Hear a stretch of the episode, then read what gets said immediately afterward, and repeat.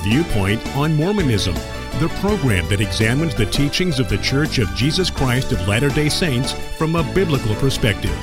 Viewpoint on Mormonism is sponsored by Mormonism Research Ministry.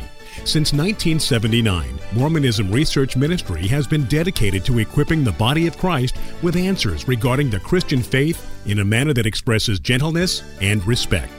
And now, your host for today's Viewpoint on Mormonism. Welcome to this edition of Viewpoint on Mormonism. I'm your host, Bill McKeever, founder and director of Mormonism Research Ministry. With me today is Eric Johnson, my colleague at MRM. We continue looking at a book by Tad R. Callister. He wrote The Infinite Atonement. The foreword was written by Robert L. Millett, which tells me a lot because a lot of the things that Tad Callister has to say in this book about the Mormon view of the atonement is, in my opinion, very traditional and oftentimes, Robert L. Millett is touted by some as being a little more progressive in his theology, sounding much more like an evangelical. Now, I don't hold that position personally, but it is interesting that Robert L. Millett would put his name on this book as someone who supports the teachings in it.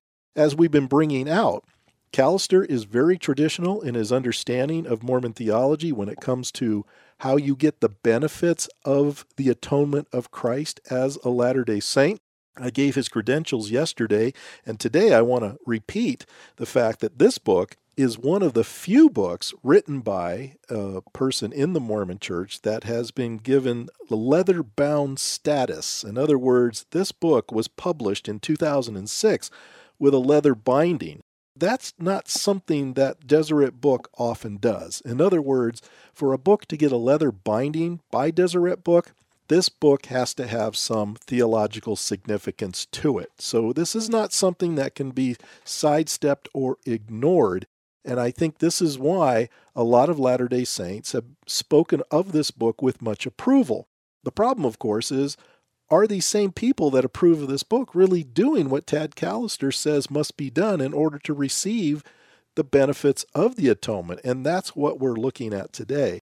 In yesterday's show, we ended with Callister citing on page 176, Doctrine and Covenants, section 1, verse 31 and 32, where Callister says, While the Lord cannot look upon sin with the least degree of allowance, he has nonetheless promised he that repents and does the commandments of the Lord shall be forgiven. Oh, that's all you have to do is just keep all the commandments. It sounds pretty simple when you put it in a one line sentence. The problem, of course, is you have to look at the Mormon definition of that word repentance. And this is what we're talking about. Repentance in Mormonism is a confession of sin and a forsaking of sin, never to repeat the sin again. So you must not only stop doing all the things that are wrong, you must continually do everything that is right. And that, of course, becomes problematic when we look at sinful humankind. And this would include even Latter day Saints that are trying very hard to be the best they can possibly be. How does Callister explain this true repentance in his book, Eric? He writes on page 178 It is a burning resolve to make amends with God at any cost. Such a change means, quote, we have no more disposition to do evil, but to do good continually, end quote. And that's from Mosiah chapter 5, verse 2. And if he's interpreting Mosiah 5 2 from the Book of Mormon, where it says we have no more disposition to do evil, but to do good continually, as merely a desire, or as I would understand repentance to be, a change of heart to do what is right, I don't really have a problem with that kind of interpretation of Mosiah 5 2. But if you're going to take that and draw the conclusion that the people who said that in the Book of Mormon never sinned again or never had any desire to do evil ever again, that's where I would have a problem because I don't think any human being comes to that point. It's one thing to have a desire not to do evil. Yeah, sure. As Christians, we should have a desire not to do evil. We should have a desire to do good continually. But sometimes desire and sometimes the actions of the person who has that desire are not always one and the same. On page 179, he says repeatedly throughout the scriptures, repentance is associated with the heart. It is a new heart, a broken heart, a changed heart, a contrite heart. And you mentioned last week, Bill, about the issue of most Mormons. Do they take this as seriously as what Callister is talking about? Do they go to their church services with red eyes because they've been crying all night in sadness about their sins and repenting sincerely that they're not going to do those things again? And the reason why I brought that up in last week's shows is because that's kind of how Spencer Kimball does explain it. he says there's suffering when it comes into this repentance. Kimball, in his book, The Miracle of Forgiveness, makes it very clear that there's quite a high bar if a Mormon is to truly prove himself as one who is renouncing his sins. How does Kimball explain that in his book, The Miracle of Forgiveness? Pages 354 355 The former transgressor must have reached a point of no return to sin, wherein there is not merely a renunciation of the sin, where the sin becomes most distasteful to him, and where the desire or urge to sin is cleared out of his life. Now, that desire or urge to sin being cleared out of his life. And now, you might say, well, isn't that basically what Mosiah 5 2 is saying that Callister cites before? I don't know. I don't think that's the same description being given here because the desire or urge to sin must be cleared out of his life. That's not really the same as saying you have no more of a desire or disposition to do evil, but to do good continually. There's a big difference between what I see in Mosiah 5 2 and what Kimball is implying here on pages 354 and 355 of his book, The Miracle of Forgiveness. On page 180, Callister writes There cannot simultaneously be repentance and rationalization. Rationalization is the world's answer to sin. Repentance is the Lord's. How many times on the streets, Bill, we ask Latter day Saints if they are doing everything that's been commanded of them? And what do we oftentimes get as a response? I'm trying my best. I'm doing everything I possibly can.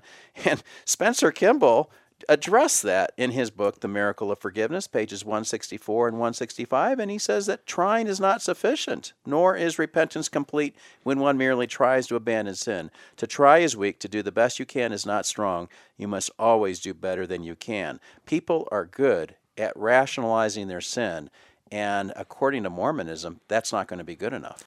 Callister seems to understand, I think, what Kimball wants to get across in his book.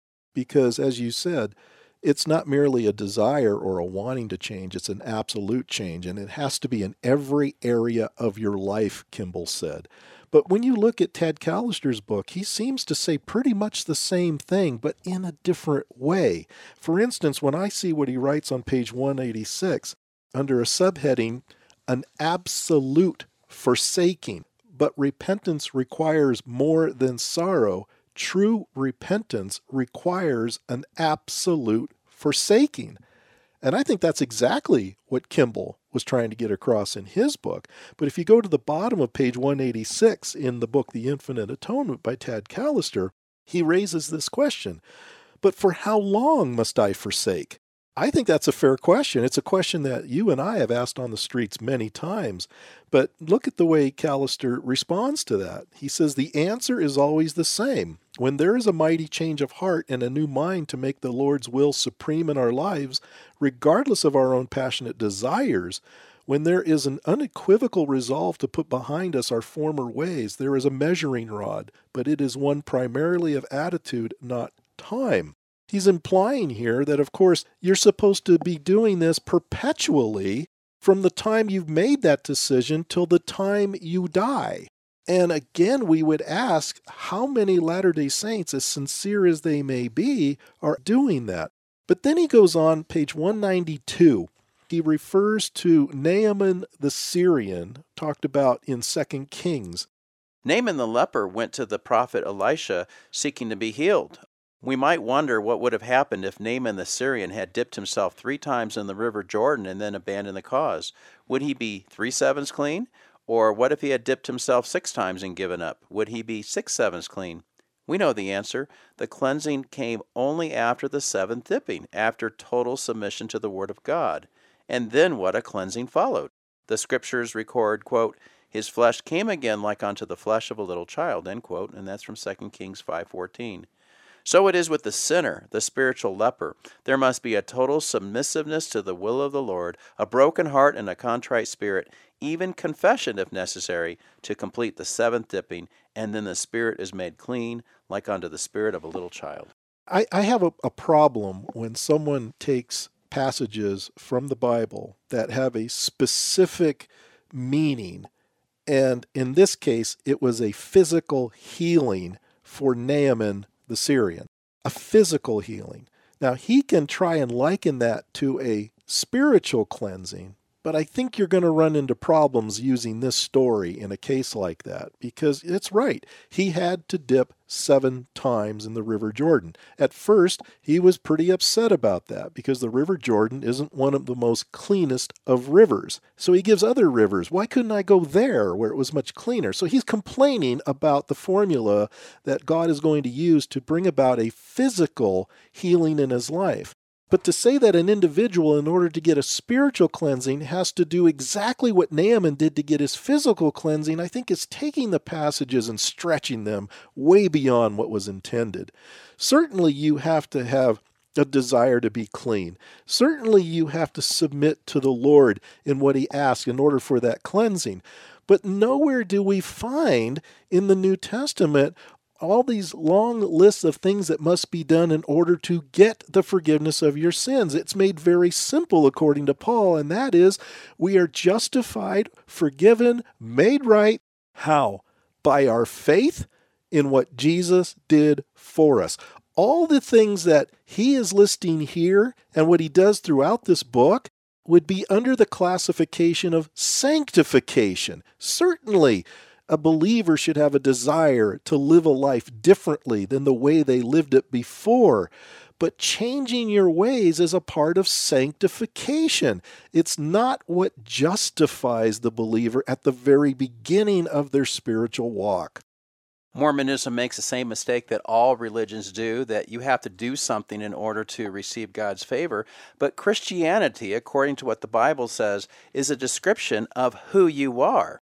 And what you do is a relationship of who you are. It's living out what God has given to you. It's uh, called in Galatians chapter 5 the fruit of the Spirit. But you can never put the good works and all of the good things that you do ahead of the idea that we're, we're saved by grace alone and not by works. I think some Latter day Saints would accuse us of nitpicking because we certainly do believe that there is a faith unto works they would argue, well, we have the same thing.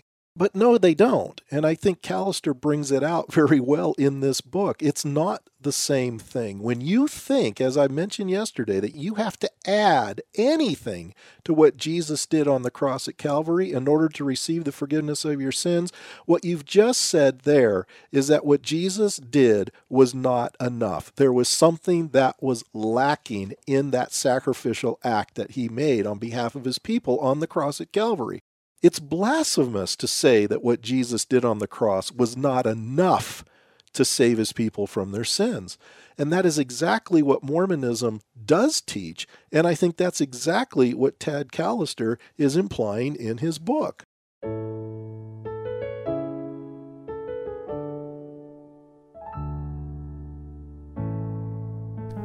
Thank you for listening. If you would like more information regarding Mormonism Research Ministry, we encourage you to visit our website at www.mrm.org, where you can request our free newsletter, Mormonism Researched. We hope you will join us again as we look at another viewpoint on Mormonism.